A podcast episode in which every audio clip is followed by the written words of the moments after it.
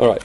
Uh, tonight we're going to discuss the career of Ezra, which is known to us mostly from the book of Ezra and partly from the book of Nehemiah.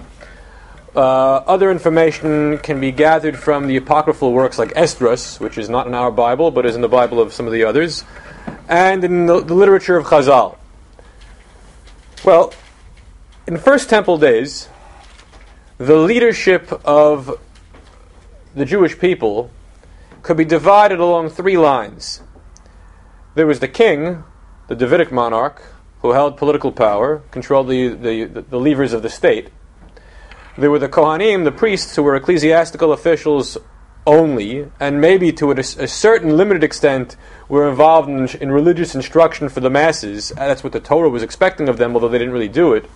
And the third uh, realm of leadership was prophetic leadership, moral leadership, keeping the kings in line that they don't overstep their bounds. So you have the Navi, who is of limited power but moral suasion, the Kohen, who's in the realm of, of uh, worship, of Avodah, and you have the king who runs the state. In the early Second Temple period, there was an attempt to have continuity, at least in the Second Commonwealth, with what was in the First Commonwealth. So it was important to have members of the Davidic line representing the lay leadership, the political temporal leadership. Even if there's not going to be a king, at least have someone who, under better circumstances, might have been a king. You're going to have Kohanim who are responsible for the uh, officiating in the temple, and you also have Nevi'im. Chagai, Zechariah, Malachi are regarded as the last of the three Nevi'im. Malachi being sort of a phantom figure we don't know much about. We'll talk a little bit about him later tonight. So Chagai and Zechariah are the two key figures who prophesy uh, between the years 520 and 515. So there is prophetic leadership early in the Second Temple. But prophecy ceases. Why? How? Who knows? So it's gone. That, that pillar is, is gone. What about the other two? Political leadership and ecclesiastical leadership. Well, having members of the Davidic dynasty in, you know, as part of society was important to the Jews, but may have been regarded as dangerous by the Persians. And so, whereas Sheshbatzar and, and, and Zerubbabel are are mentioned in the early part of the uh, return, the return to Zion, they disappear. We don't hear from them again. And political authority is, invest, is vested in other figures, non Davidic figures appointees of the Persians, sometimes a Jew, sometimes not a Jew. Okay. But what about the Kohanim? So the Kohanim take on a new role, not just as officiants in the Beit HaMikdash, in the temple, with, with sacrificial worship, with the, with the cult, but rather as leaders of society. And that what will emerge is a theocracy, r- ruled by religion. Judaism becomes the law of the land. How? We'll see tonight. But when Judaism becomes the law of the land, the priests who are most learned, in the absence of any uh, Chachmei Yisrael, you know, lay scholars, that'll happen later on, the priests are running the religion and running the state. And the Kohen Gadol becomes effectively the head of state. How all this develops, we'll see in the seventh chapter of Ezra. So, chapter 7 tells us who Ezra Alami Bavel. He, Ezra, came up from Babylonia. Vahu Sofer Mahir b'Torat Hashem, and he is an expert scribe in the Torah of Moses. Ashanatan Hashem Elokei Yisrael, it was given by the God of Israel. Vayitein lo hamelach yad Hashem Elokav alav b'chol bakashato, and the king gave him everything he wanted. So this Ezra is a Babylonian Jew who is coming to the land of Israel with a reputation as a great scholar, as a scribe, as a Kohen. He has all the, uh, the pedigree that he needs, and the king likes him. The Persian authorities find, uh, find him to be a, a useful figure for their purposes, and they'll give him what he wants. What does he want? To impose Judaism on the Jews of Eretz Israel. That's his desire, that's his goal. Well, when does he get there? So last week we spoke about the, the chronologies of the conventional historians and the, in the uh, literature of Chazal, and we went through that. We don't have to do it again. The point is, we're going to go with the conventional wisdom that Ezra comes to Eretz Yisrael in the seventh year of Artaxerxes, Artaxerxes. The problem, of course, is there were two of them. One begins his term in the year 465, so year 7 is the year 458 before the Common Era. The other one begins his term in the year 404 or 405, so that's his seventh year is 398 before the Common Era. So you have take your pick. Most historians will take the year 458 as the year of the arrival of Ezra, because we know about Nehemiah, and Nehemiah was probably in the year 444, and they may have been contemporaries and overlap. So it's unlikely that Ezra was in the year 398. It's more likely he was in the year 458. So he shows up to Eretz Yisrael. Um, the text tells us his genealogy, dating back all the way to Aharon HaKohen, all the generations dating back to Aaron the high priest in the days of the, of the Torah, which means that he has the, the necessary yichus to function as Kohen Gadol, or at least as a Kohen. Was he Kohen Gadol? So if you read the Tanakh, our Bible, never says he was a Kohen Gadol. And there's a laundry list of names of people who were Kohanim Golim. He's not there. In the literature of Chazal, it's a debatable point. In the Apocrypha, it says he was Kohen Gadol. So was he, wasn't he? I don't know. But he had power because he had the government's uh, weight behind him. Then it says, Ki Ezra hechin levavo lidrosh Torah Hashem lasuf lamed beYisrael chok mishpat. He prepared his heart to expound upon the Torah of God and to teach Israel the law and statute. So he was a lamdan. He learned a lot.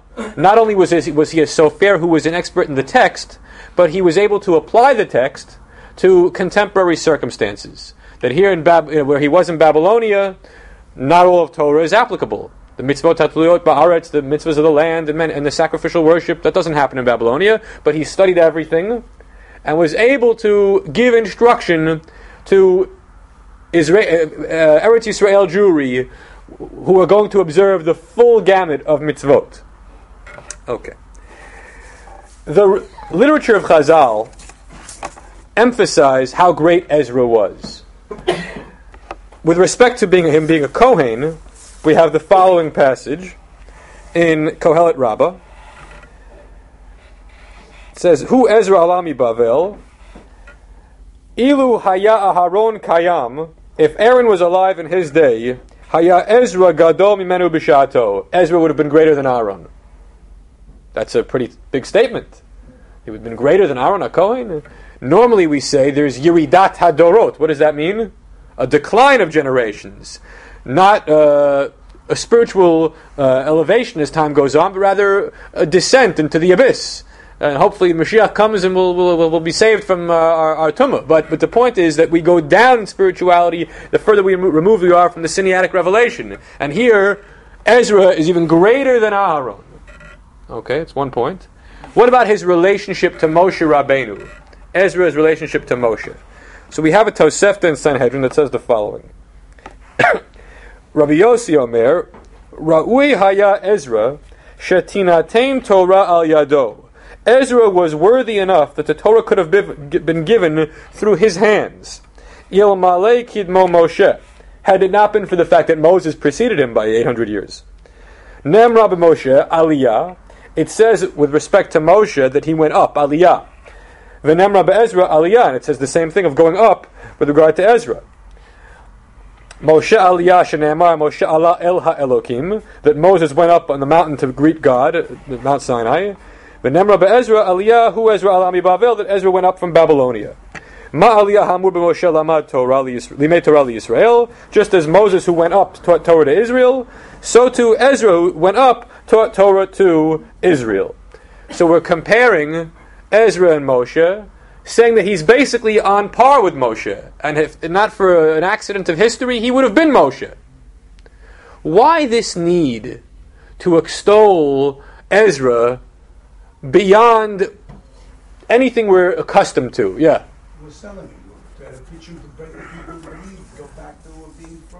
okay, so bear in mind that this is rabbinic literature 600 years later doing it, not in his own time.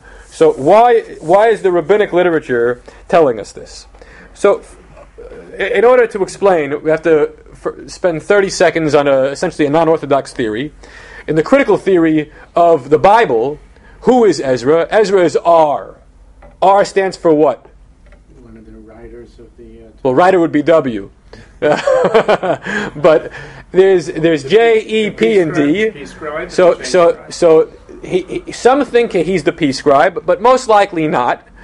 R is the redactor. That Ezra is seen as the redactor of all the documents that comprise the Bible, the, the, the five books of Moses, Chamisha Chamishay Torah. Now that's a, a, a, heterodox viewpoint that we'll, we'll cast aside. He basically, from six years, six hundred years later, uh-huh. and the base of Pharisaic Judaism going yeah. to you know the post you know, exil, I mean the yeah. exile again with the temple, and the temple was destroyed at this point, the second one, six hundred years later. Yeah, yeah, yeah. Yeah. So they were looking at him. He was the second Moses, so to say. The Jews came back. Okay, good, good, good. All right. And they looked upon that as a redo. It was like reconstruction Correct. after the Civil War. Correct. Okay. So Ezra is doing for the Second Commonwealth what the great heroes of the very ancient past did for the First Commonwealth. Give them a leg to stand on religiously. So the so he's the redactor according to the, the critics the critical theory.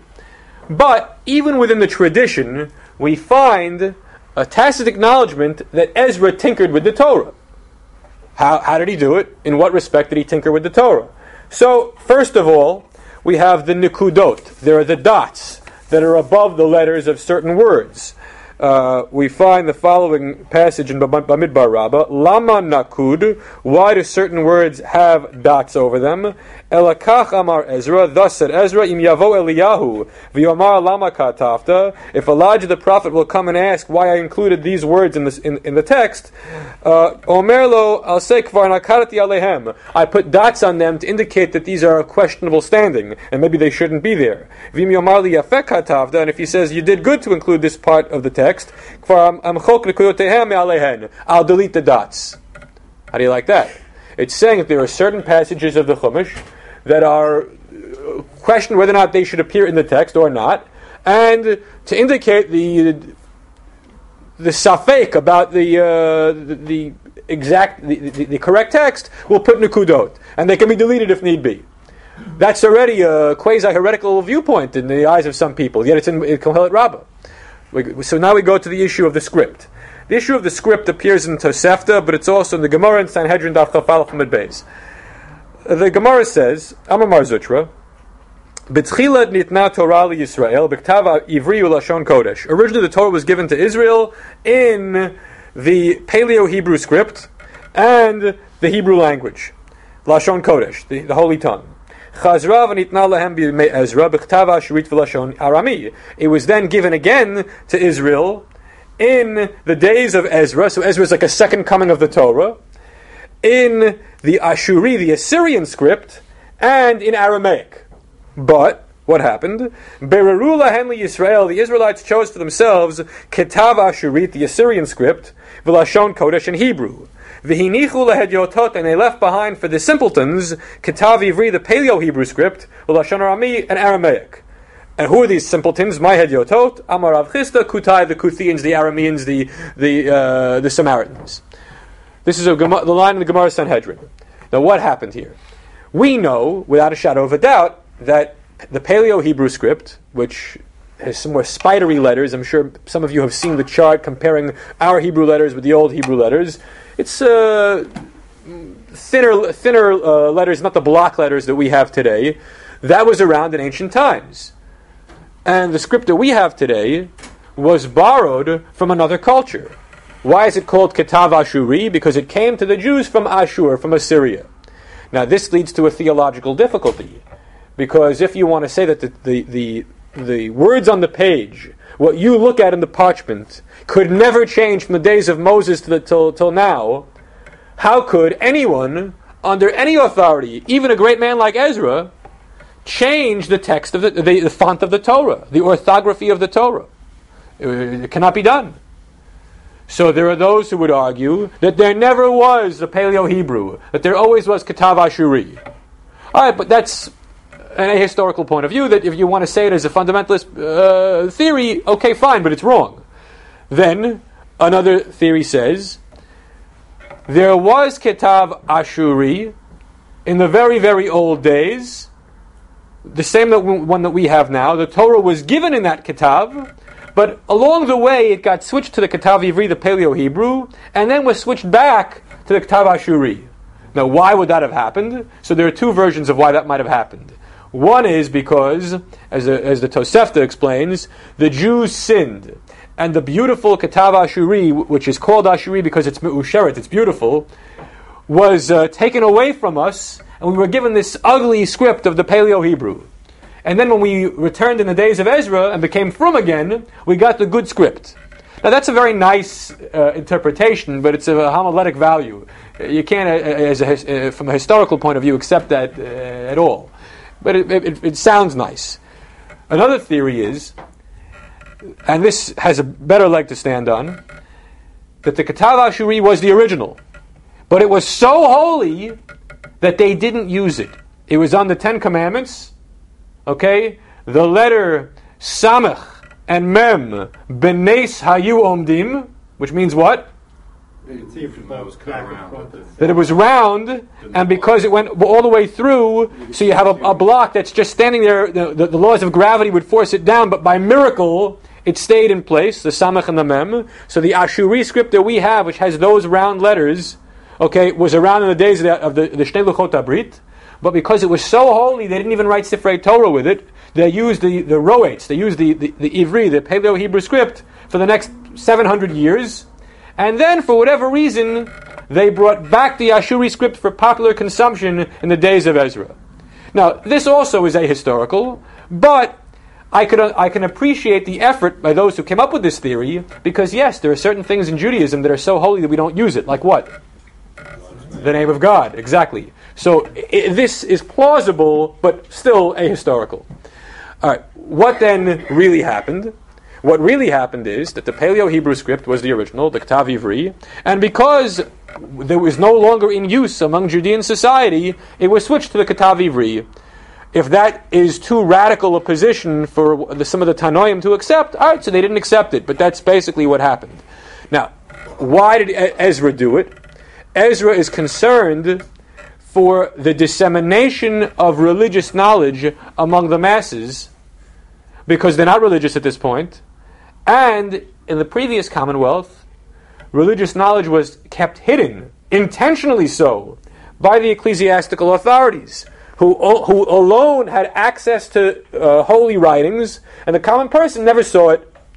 Now, we're going to see in the, in the enactments that are attributed to Ezra, the Takanot Ezra, this concept is uh, the dominant concept that re- religion should be made available to everyone. They should know it and not be ignorant of their own faith and their own heritage. Okay. So, in these respects, even the, the, the traditional literature shows that, that Ezra was playing around with the, the, uh, the, the, Torah, giving it to us in a form that was palatable, that was useful to, to our people. And that's why it's necessary to say he was as great as Moses and great as Aaron, because he did things that no one else could get away with. Okay. Don't people try to explain letters? An aleph is a yud and a vav, and uh, made up. You know, it's made up of different letters, and try to give explanations for words from those letters that are put together. You mean like a chet is, is a Zayin and a Zayin? Right. Yeah, sure. I mean, but uh, so But if this was Ashurit, then how does that fit in? Or like gematrias, the, these kinds of, of uh, fun versions of Torah are, are fun. And they're useful for moral purposes, but uh, does it mean that there's you know absolute truth to it? I wouldn't worry about that. Yeah. around this time, or the time, let's say around uh, 70, 70 AD, Yeah. Aramaic was in use. Yes. What type of alphabet did they use? Was it the same alphabet as the Hebrew? Okay, so the alphabet in the year 70 for those who spoke Aramaic was exactly the same as Hebrew. What about at the time of Ezra? Uh, the, uh, as far as I know, the alphabet is the same, with the exception being the the Sophit letters, the Menatzvach, uh, were incorporated into our our version of the Torah. Uh, despite having not been possibly in the older versions of the Torah, which is another issue uh, where it, sa- it says in the Gemara, "Menatzvach Sofim Amarim," that the, the, the Sophit letters were uh, established by the Tzofim. Who are the Tzofim? What is it, Tzofeh? A seer, Mount Scopus, Har Tzofim. So those who see, who have vision, the prophets. So then they ask a question in the Gemara: How could it be that the Menatzvach Tzofim Mamaram, if it's uh, if it's changing the Torah, it's a Mosaic Torah? And the answer they give is Shachachu v'chazu v'yistum. It was forgotten and it was brought back, which is the classical answer you give when you have a, a really tough question that you don't have a good answer for. The thrust of my question is: Is there any archaeological or historical record of an evolution of Aramaic? I don't think. Uh, I, I don't know. I, I know nothing about that. Nothing about that. So there's really no. So I would think that there's, as far as Hebrew goes, there's there's no real uh, historical basis for um, for tracing the uh, the evolution of the Proto-Hebrew to the. Uh, the All, all we have are you know, the archaeological records over time and what font are they using? A- And the question is, at what point did they switch from the Katav Roet to the Katav Ivri to the Katav Ashuri? And it's roughly what the Gemara says it is, 2,400 years ago. Okay. That's pretty much when it happened. Okay. And So, how do we know that the original, that we do have. oh, we have plenty, plenty of record. Yeah, sure. rec- they show the old script. Yes, yes, yes. There's plenty of stuff in the old script. Uh, so in other words, what we saw in the Ten Commandments movie of the Ten Commandments. That was it. that, that was it? Could be. Could be, you know. And the Raiders of the Lost All right. Now, So the definitive version is Mel Brooks' History of the World Part One. you got it. But there were three. So, now Ezra is credited. Ezra is credited with ten enactments. What are they? So the Gemara in Baba Baba Kama 82a tells us what they are. Es asarat hakanot tikein Ezra. Sh- one, shekorin b'mincha b'shabbat. We read the Torah Saturday afternoon. V'korin b'sheni v'chamishi. We read the Torah on Monday and Thursday. V'danin b'sheni v'chamishi. We have the Beit Din sit as a court on Monday and Thursday. U'mechabsin b'chamishi b'Shabbos. And you do laundry on, fr- on Thursday, not Friday. V'ochlin shum b'erev Shabbat. And you eat garlic on Friday. V'shetei isha meshekamet v'ofa. That the woman should get up early Friday and bake bread. V'shetei isha cholgeret b'sinah. That a woman should wear a belt. That a woman should wash her hair before um, immersing in the mikveh. That the uh, the spice merchant, merch, merchants should go around to the cities. L'balikerin. And a man who had a seminal emission should go to the mikveh before studying Torah or praying. Now, what's the purpose of these enactments? Some of them are to preserve uh, chastity, uh, and the related ones are to increase the likelihood of marital fidelity uh, within the Jewish fold. So the perfume, so that the ladies should should look nice and smell nice. The issue of going to the mikveh properly with, with, with halachic exactitude. Uh, the issue of uh, the belt, people shouldn't walk around half naked. All right, so uh, there were sexual concerns, which we'll get to with intermarriage being a problem in the days of Ezra. So the desire to have good, pious uh, women being the wives of the Jewish men, as opposed to some other scenario which is not good. Okay, that's one major concern. The other is study of Torah. You should read it on Shabbos in the afternoon. Read it Monday, Thursday. And even the Beit Din on Monday, Thursday relates to the reading of the Torah. Why have the Beit Din Monday, Thursday? Since people are litigious by nature and they want to have cases settled by uh, some judicial authority. So if you have the courts open on the same days that you're reading the Torah, the people who come from the boondocks to hear their, have their cases heard will also get a Bissel Torah. So it's all it all ties together. Um, and the the the uh, the tevila, the going to the mikveh for a balkari for a, a man who had an emission. The point was we're going to study Torah, but it isn't like reading a textbook in school. It's a holy Torah, and you have to treat it with reverence. And you can't be like an oisvarf and then learn Torah. That's the idea. So these are the decrees attributed to Ezra. Are they really enacted by Ezra? Who knows? with all uh, takanot that are uh, ascribed to biblical heroes of the past, be it Shlomo HaMelech or David HaMelech or Otniel ben Kenaz or whoever it might be, we don't really know where these laws come from. Why, or if the Chagai Zechayim Malachi are credited with some things, we don't know where these laws come from, but we do know that they're very, very old. So they're, they're attributed to some hero from the ancient past. in the case of the Takanot Ezra, it actually does make a lot of sense thematically that he would have been the one to enact some of these kind of, of rules. Okay. Uh, he's also credited with writing the book of Ezra and writing the book of Divrei Hayamim. So he's a, uh, aside from being a redactor of, of, of parts of Torah, he's also an author of parts of Tanakh. Okay. Now, the next issue is his arrival in Eretz Yisrael. So Artaxerxes makes a major donation to the temple and authorizes Ezra and his underlings to ha- uh, be firmly in control of religious life in the temple in Jerusalem and in the province of Yehud.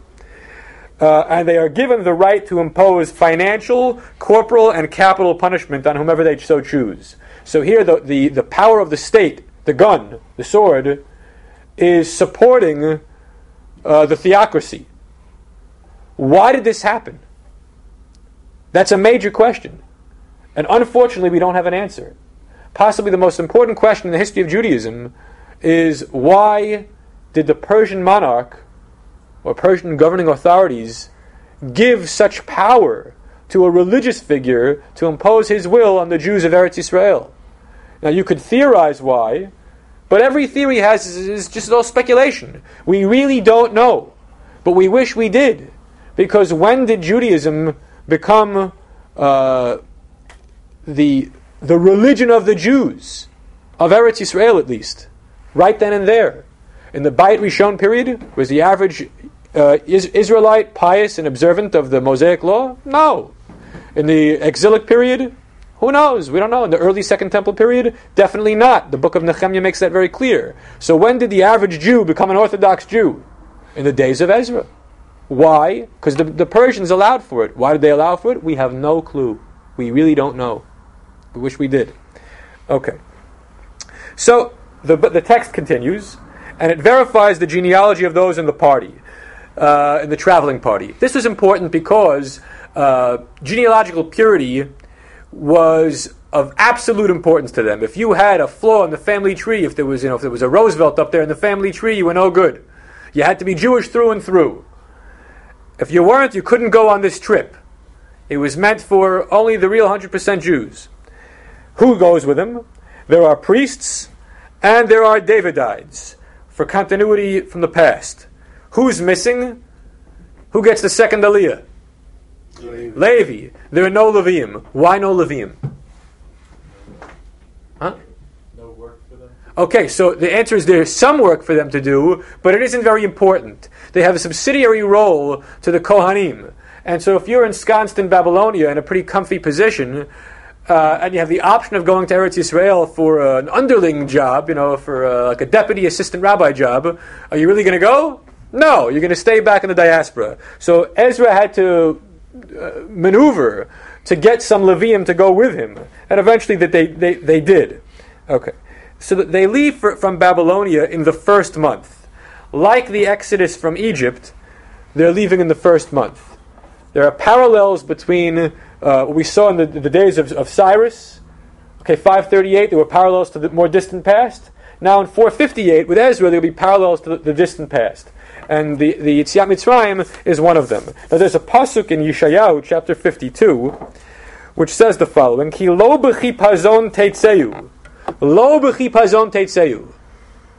When did they go out b'chipazon? Mitzrayim, we say it in the Seder. So when they go out of Babylonia, back to Eretz Yisrael for the uh, the restoration, lo b'chipazon. It's not going to be in haste, being chased out by some uh, some pharaoh on a horse, but rather it's going to be a methodical effort. Okay. All right, this is going to be a pleasant experience. Slow, methodical. It's going to take time. You leave in the first month, like the Yetziat Mitzrayim, but you're going to get there eventually. Okay, when do they get there? That's the question. They arrive in Eretz Yisrael in the fifth month. What else happened in the fifth month? The destruction of the Beis Hamikdash, the Churban Habayit. So it's therapeutic. It has therapeutic value that they arrive in Israel at the beginning of the fifth month, the Chodesh HaChamishi, which was a month of crying, of Bechiyah, of Tzom, fasting. All right. When they get there, they dilly dally for about three days before they arrive in Yerushalayim. Now this is Chodesh Av we're talking. Av, yeah. This is a summer event. Summer event, yes. Who arrives in Yerushalayim on the third day. If you get this wrong, you, it's disgraceful because it's this week's Pasha. Who arrives in Yerushalayim on the third day? No, no, no. Avram. Avram goes to the Akedat Yitzchak. Okay, but Yom HaShlishi, he sees, he looks, he lifts up his eyes. He sees the place from a distance. And what place is that? The Har Moriah. So again, we're going to have a parallel here in Ezra to the distant past. They on the third day they get to Jerusalem, like Abraham. Okay. Uh, now before they go, they actually fasted because they were afraid that along the road there would be highwaymen and bandits and robbers who would attack them. It says uh, very clearly in the text that Ezra declined, or rather just didn't ask for, soldiers to protect, to accompany their traveling party along the way. Had he asked for it, the Persian monarch would have for surely given it. After all, the, the guy's donating uh, all sorts of uh, money and, and, and animals and, and, salt to the Beit HaMikdash. He could afford to give a few troops to protect the caravan. But Ezra didn't want that. He wanted to go it alone. But, having, but going it alone, you need God's protection. so they fast before they go. Uh, they get to Yerushalayim, and they offer sacrifices. Then Ezra realizes we have a problem on our hands the crisis of intermarriage. Ezra prays and fasts and convenes a mandatory gathering at which, uh, and, and by the way, this mandatory gathering, the threat was if you don't show up, we will declare all of your possessions ownerless. And this is the origin in the Tanakh for the for the Talmudic concept of Hefker Beit Din Hefker that uh, if the court declares something to be without owner, then it's it's a free for all. It's hefker. Yeah. Do we know how many Jews approximately uh, came with Ezra, and how many lived in? about sixteen hundred That's it. came with Ezra. And how many lived in Babel at the time? We have no idea. There's no way of knowing. And there's a we don't know. So forty-three thousand are credited as go- going in the in the first wave with Zerubbabel, although that number may be slightly inflated. Um, so it's a small group, comparatively speaking. Uh, the bulk of the of the of the, the of the Judean population is would have been from the earlier wave, or from the pre-existing population that never left. So Ezra is coming with a, a couple of guys, but is going to take charge. Okay. Um, The Jews lived in, what was, 70 years we're talking about? well, seventy years between 586 and the and the the, con- the completion of the, the, the second temple in 516. But we're talking now 458, which is a good 130 years after the Khurban. Okay, so That was 80 years after the first wave. 80 years after the first wave. So anybody who came with Zerubbabel is long dead. We're now two, three generations later. Is it plenty of time for assimilation to? Absolutely, absolutely. So, all the all the people are, are convened, and they, uh, a, a ruling is issued that if you married a foreign wife, she's gone. And not only is she gone, who else is gone? Kids. The kids are gone. Whoa, that's pretty tough. So the question is, what does the Torah actually say about intermarriage? It's a very very difficult question. Because if we go back to Devarim chapter 7, verse 3, it says, Lo titchatein bam, do not marry them. Bitcha lo titen livno, don't give uh, your daughter to their son. Ubitolo tikach livnacha, and don't take their daughter for your son. But about whom is that verse discussing? So the previous verse talks about the Canaanite nations, which means this verse is also talking about the Canaanite nations. What else does the Torah say about the Canaanim? Deuteronomy chapter 20. "Rak me'arei ha'amim ha'ele asher Hashem Elokecha noten lecha nachalat lo techea kol. From those cities and nations that God is giving you uh, as, a, as an inheritance, as a heritage, you shall not let one soul live, but rather destroy them all in order that you not learn from their toevot. Lamana.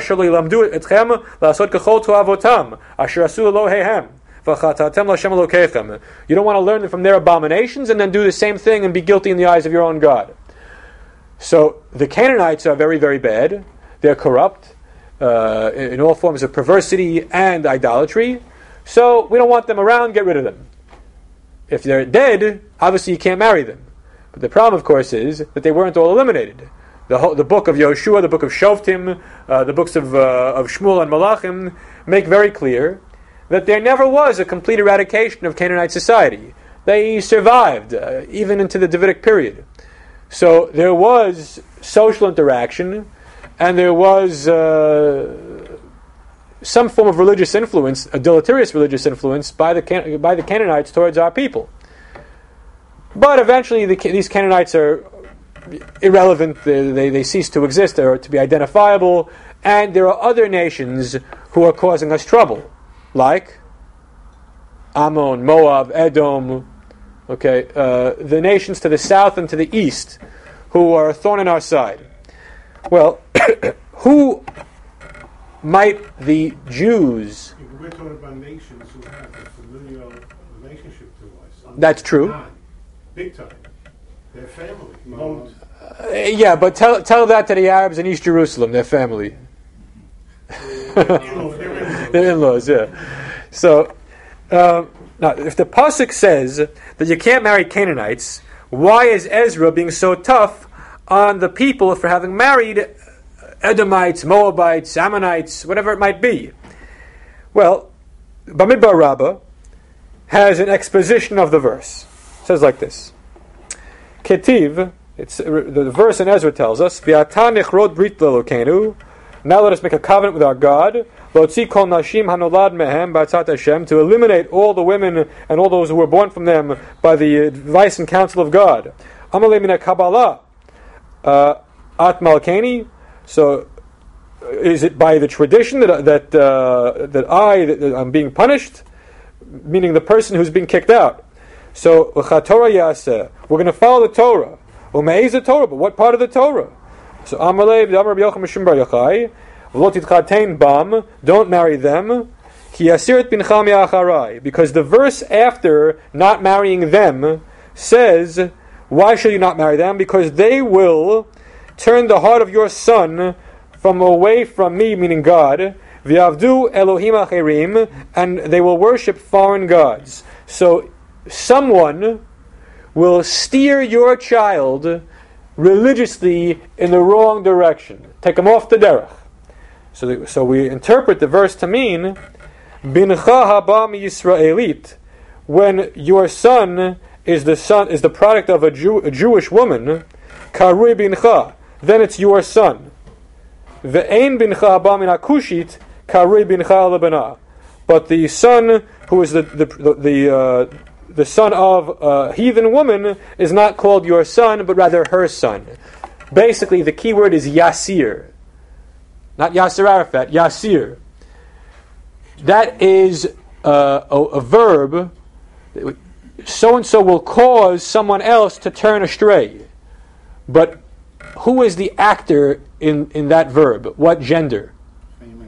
Male. Yasir. Male.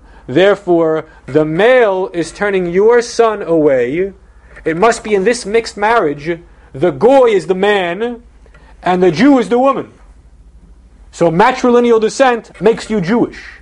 And if we flip the script, and the man is a Jew, and the woman uh, is uh, the non-Jew, so it wouldn't be the man turning the kid astray. The man would be trying to keep the kid in the in the fold, and that isn't your kid. So if the Kushite has the baby, then not Jewish. It's interesting, they use the word Kushite, which has you know racial connotation and, and ethnic connotation, but it didn't really mean that there. It just meant in general uh, if it's a non-Jew. At least I think that's what it means. I'd, I'd like to believe there was no racial Is component. this the halachic basis for matrilineal? Yes, descent? absolutely.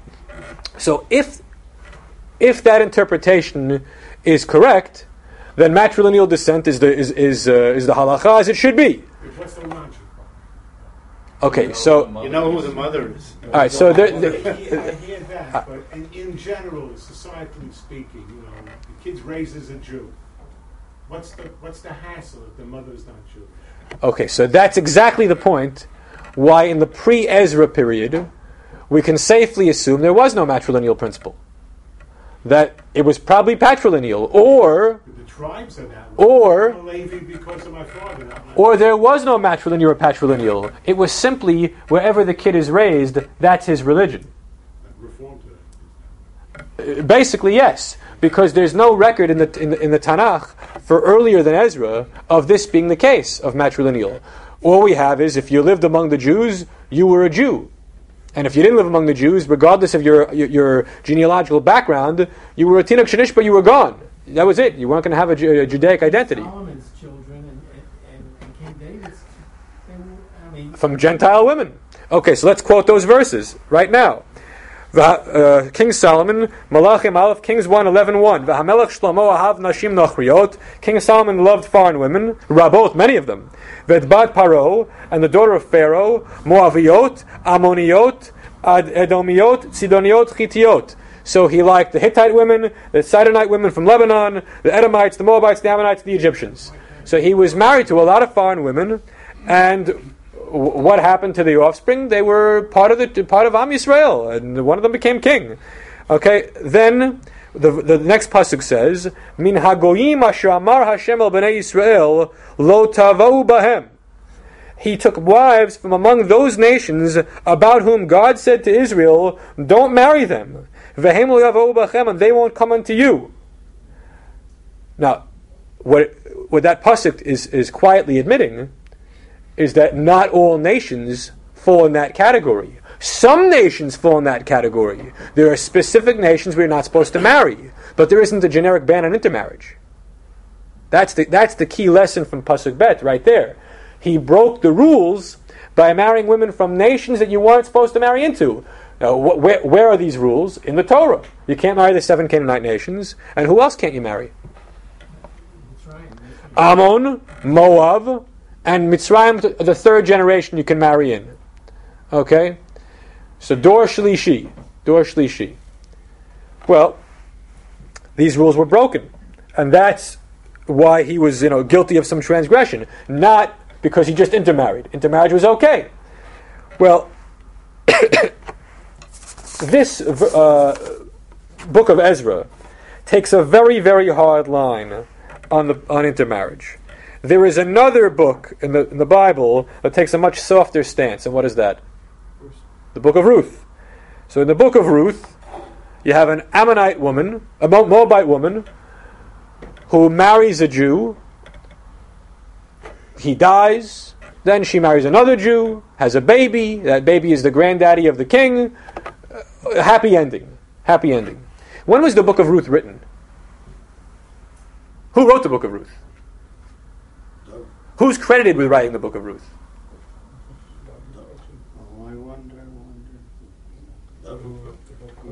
Okay, so Shmuel is given credit in some quarters for writing it, um, but there's plenty of textual evidence to say that it was was not written until way, way after the events it portrays.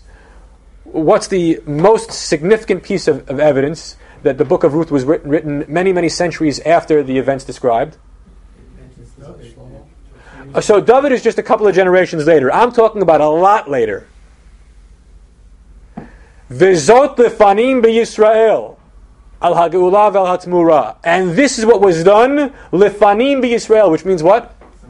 Some long time ago. And what would they do? Shalaf ish na'a lo, take off the shoe. That when you make a deal, somebody takes off a shoe. Well, if it's zot lefanim beYisrael, if the text has to tell us that, it means by the time it's being written, nobody's doing that anymore. It's out of style. You, th- that expression, Zolofanim Israel, means that we're writing centuries later. Also, the language is, uh, is very different, the, the grammar, the syntax, from the older books of the Bible. So the scholars suggest that when was the book of Ruth written? Roughly around the same time as the book of Ezra. In the early post exilic period, in the early Second Temple period, and it was a foil to the book of Ezra that here Ruth is saying intermarriage is not the end of the world. Good things can happen. There can be a happy ending. We should be welcoming because the, the, the, goy might turn out to be a good Jew. Now, what other reasons might there be for writing the book of Ruth in the early Second Commonwealth period? Lineage to David. Uh, well, that's not so important uh, at, at this point because the Davidic dynasty, the Davidic, monarchy is not in control anymore. So they don't, they have no reason to aggrandize themselves. Um, no, coming. Jews coming back to Israel, exactly. She, so here what happens: Naomi goes to Sde Moab, the Moabite fields, and life stinks there. All right, she's desperately poor, and so in desperation, she comes back to Eretz Yisrael, and life isn't easy at the beginning when she comes back. You know, she's got to go collecting leket shicha and peah, whatever it might be. But in the end, uh, Boaz saves the day, and all is well, and life can go on in a happy way. So that's the lesson for the, the, the, the diaspora Jews who didn't go with Zerubbabel and maybe didn't go with Ezra, are still in Chutz La'aretz. You know what? You might think it's a, a, ch- a challenge to, to leave the Galut to go back to Eretz Yisrael. It'll work out. You can do it. What happened to the whole philosophy of conversion and Moavi, below Moavi? Okay, so the story of um, Ammoni v'lo Ammonit, Moavi v'lo Moavit, um, it appears in the Gemara in several places as a discussion that happens in, in early Tannaitic times regarding a, a ger Ammoni who showed up and wanted to marry into the community, to enter the congregation. And one uh, Tannaitic opinion was, well, you can't because the Torah says you can't. And the lenient opinion said, don't worry about it, you can marry into the community because uh, Sancheirav Bilbil is Olam. Sancheirav mixed up all the peoples of the world after the Assyrian conquest, and wherever you come from, you're not really from there, because if you're from Poland, you're really from Bulgaria, and if you're from Hungary, you're really from Romania, and nobody's really from where they come, they claim they come from. Everybody's been mixed up. So you're not an Ammoni, you're just uh, from the world. So you can marry into the Jewish people. That's the lenient answer. Now, if we go to the, uh, the, the the book of Ruth. So that was seen as a source, a basis for distinguishing between gender, that men are excluded and women are included. But there's a critical theory of the book of Ruth, listen to this one, that says the distinguishing between genders was a later rabbinic phenomenon, and that in the days of the Bible and Second Commonwealth, they didn't distinguish between men and women. Both genders were excluded. So that means that Ruth isn't really Jewish because she, can't convert and marry into the fold, which means that David is treif. So then, who wrote the book of Ruth? Someone with an axe to grind against the Davidic monarchy. That's one of the, the, the regnant uh, critical theories of the book of Ruth, that it was, it was anti David, not pro David. Uh, I'm not going to take a position one way or the other, which theory I think is correct. I'm just here to say that I brought it up that it's, a, it's a, in opposition to Ezra and it takes a softer stance on intermarriage. Okay. then Ezra, um, the book ends. Yeah. Two things. First of all, the people who went, the people who were in Eretz Israel when Ezra came. Yes. I would have thought that since they had life and they had a way of living, they would have resented somebody coming in and taking over. Of course. And to build on top of that, he comes and says, "Divorce your wife, get rid of your kids, and yeah, yeah we're going to do it." I, I, mean, unless there was a hell of a lot of unhappy marriages. Okay, so you you, you raise a, a, a good point, and there is a hypercritical theory among the biblical minimalists who claim that Ezra never really existed, that this is all as mythic as Moses because uh, it sounds too good to be true. That just like in the beginning of the first uh, go round of, uh, of, of Bnei Israel, there's this heroic figure who gives Torah, uh, so too there is a, a, heroic figure in the second Commonwealth, except that he, he's a myth, he's a phantom. It didn't, didn't happen. That, that theory has to be rejected. Ezra was a real person who did a lot of important things was he that successful in eliminating the foreign wives? So, so the book that he authors or that is ascribed to him says that yes, they got rid of the foreign wives. Did this solve all the problems of uh, irreligiosity? No, because as we'll read and we'll learn about next week in the discussing Nehemiah, there was still rampant Sabbath desecration 15 years later in 444. So not everybody becomes a pious chassid uh, just because Ezra showed up on the scene. And did they do it willingly? I don't know, maybe not, but he had the power of the state behind him, so even if people are hesitant and angry about it, they have to comply. That may be the best answer. That he had the, you know, uh, political force. Huh? Polygamy was never popular among the Jews. It was allowed, but it was never popular. Okay. Why is, why is that?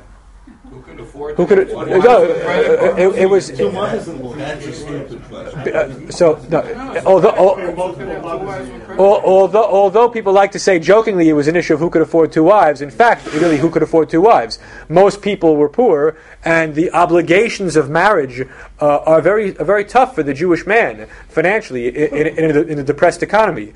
So, uh, I mean, it's, it's, it's, not, it's not a simple thing. We learned last year, a year before, when we discussed the, the Tannaitic period, that there were men who never married because they couldn't afford it at all. And Akiva married at the age of 40, and other Tannaim uh, also married late in life because they simply couldn't afford the obligations of the ketubah. So, uh, while the ketubah probably didn't exist in the days of Ezra, still polygamy would have been very expensive. And beyond that, there weren't that many women. There were many, many more men than there were women. Who traveled? Industrious men who were out for, out for an adventure.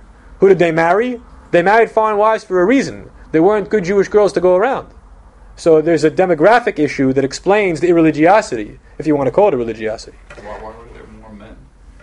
Is a young unmarried girl going to travel a thousand miles from Babylonia to Eretz Israel? What's her father going to say? Uh, the father's going to say, "Don't go."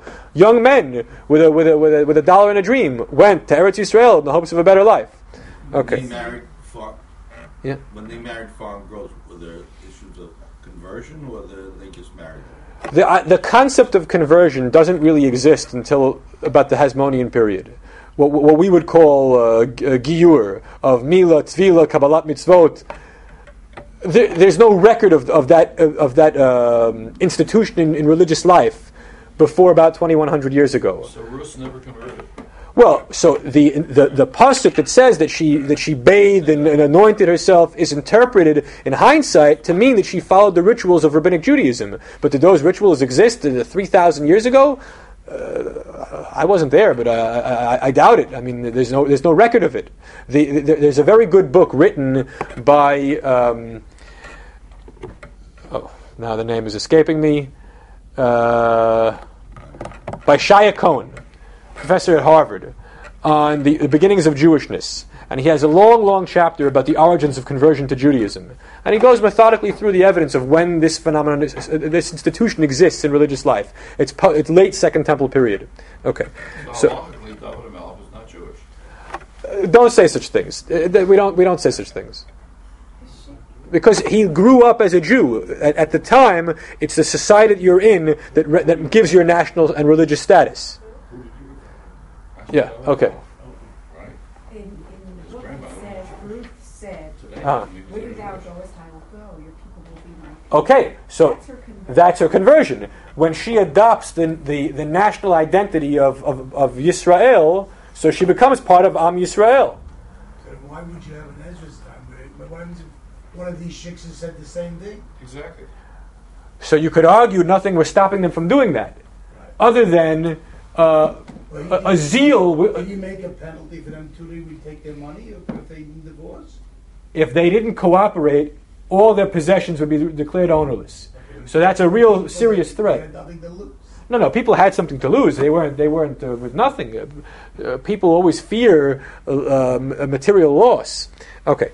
Uh, look, in the book of Nehemiah, we have only a few, few minutes left. The book of Nehemiah, chapter eight, discusses an event that uh, happens on Rosh Hashanah, on the first day of the month of Tishrei, of the seventh month of the year.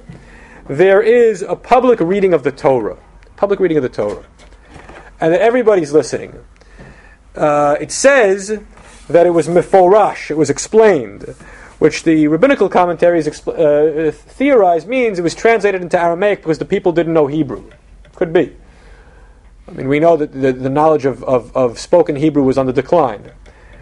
And as the people are listening to the Torah reading, their reaction is one of trepidation and fear and, and uh, sadness. They're crying, they're moaning. What are they so upset about? They're hearing elements of the Torah, the legal portions of the Torah, and they realize that's not how we live our lives. And this is God's law. So we're, we're angering the deity by our behavior. So woe unto us, uh, hitting their chest in, in, in, in, despair. What does the leadership council say to the people, don't cry. Don't cry. It's not a day for crying. I'll read it to you.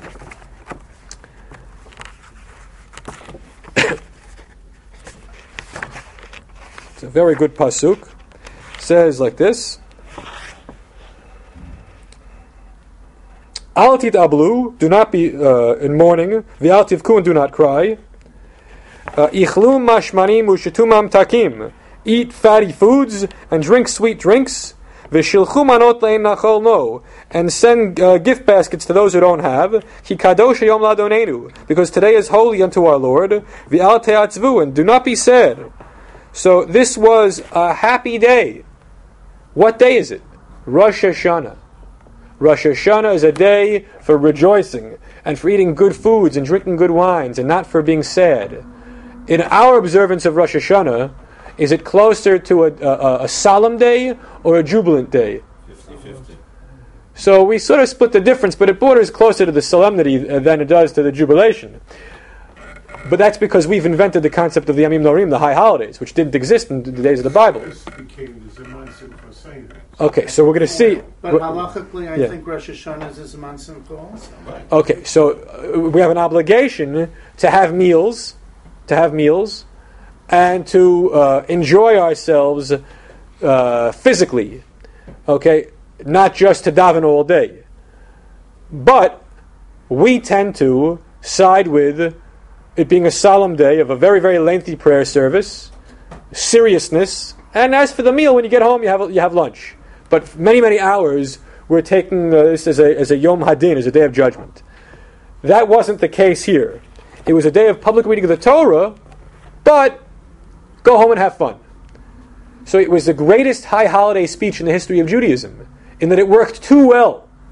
The rabbis are always trying in the Yom, Yom Noraim Drasha, Rosh Hashanah, to get people to do tshuva, to not joke around, to be, to be serious. So here they, they read the Torah. It wasn't even much of a sermon, it was just the reading of the text. And that was a tremendous impact on, upon the people, but too much, because this is a day of happiness. Okay, so they go home. And by the way, Shilcho Manot La'in Nachon Lo is the origin of Mishloach Manot. We do this on Purim. We give gift baskets to our friend on Purim. But really, it, it originated with Rosh Hashanah. Uh, and on all the Yamim, uh, the, the Yamim Tovim, they would give food to their friends who needed it. Uh, this is like a, a, a cross between Mishloach Manot and Matanot La'evyonim. Then they observe Sukkot. And after Sukkot, on the 24th of Tishrei, there is a fast, a solemn fast, in which they kick out the foreign wives and uh, do serious repentance. Let me ask you a question. Is there a Jewish holiday on the 24th of Tishrei? Shmini Atzeret is the 22nd. Simchas Torah is the 23rd. What's on the 24th? Isru Chag. I wrote an article about Isru Chag a few months ago, if you remember. I wrote a, I wrote a piece about that. Um, but there's no holiday on the 24th. There's no fast day on the 24th. So why are they doing it? So Yesh Omrim, it's a one-time deal that the people had sinned tremendously, and they they they uh, they wanted on Rosh Hashanah to uh, express their grief about religious failings, but they were told that's not a day to do so. So after Sukkot, after the, the Yom Tovim are over, they need a day set aside to express their grief over their religious failings. Ah! So I deceived you. What about Yom Kippur? It doesn't mention Yom Kippur. So the critical theory, uh, uh, theorists go, go to town on this and say there was no Yom Kippur. But what, how, how does a traditionalist explain it? It's very hard to explain.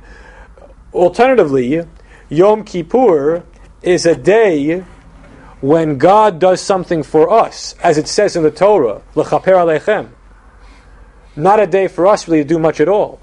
We now take it as a time, 25 hours, to hit ourselves and uh, to inui nefesh and to say we're sorry, vidui, slicha, kapara, everything. We, we have a, a whole liturgy and a, uh, an atmosphere of active repentance.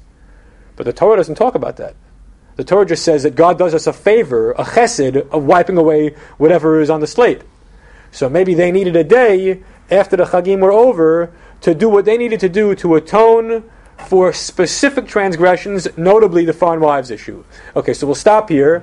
Next week we'll do the, the, the, the career of Nehemiah and the building up the city of, of Jerusalem and the walls of Jerusalem and what was he doing in Israel to begin with if he was a Persian government official. See you next week.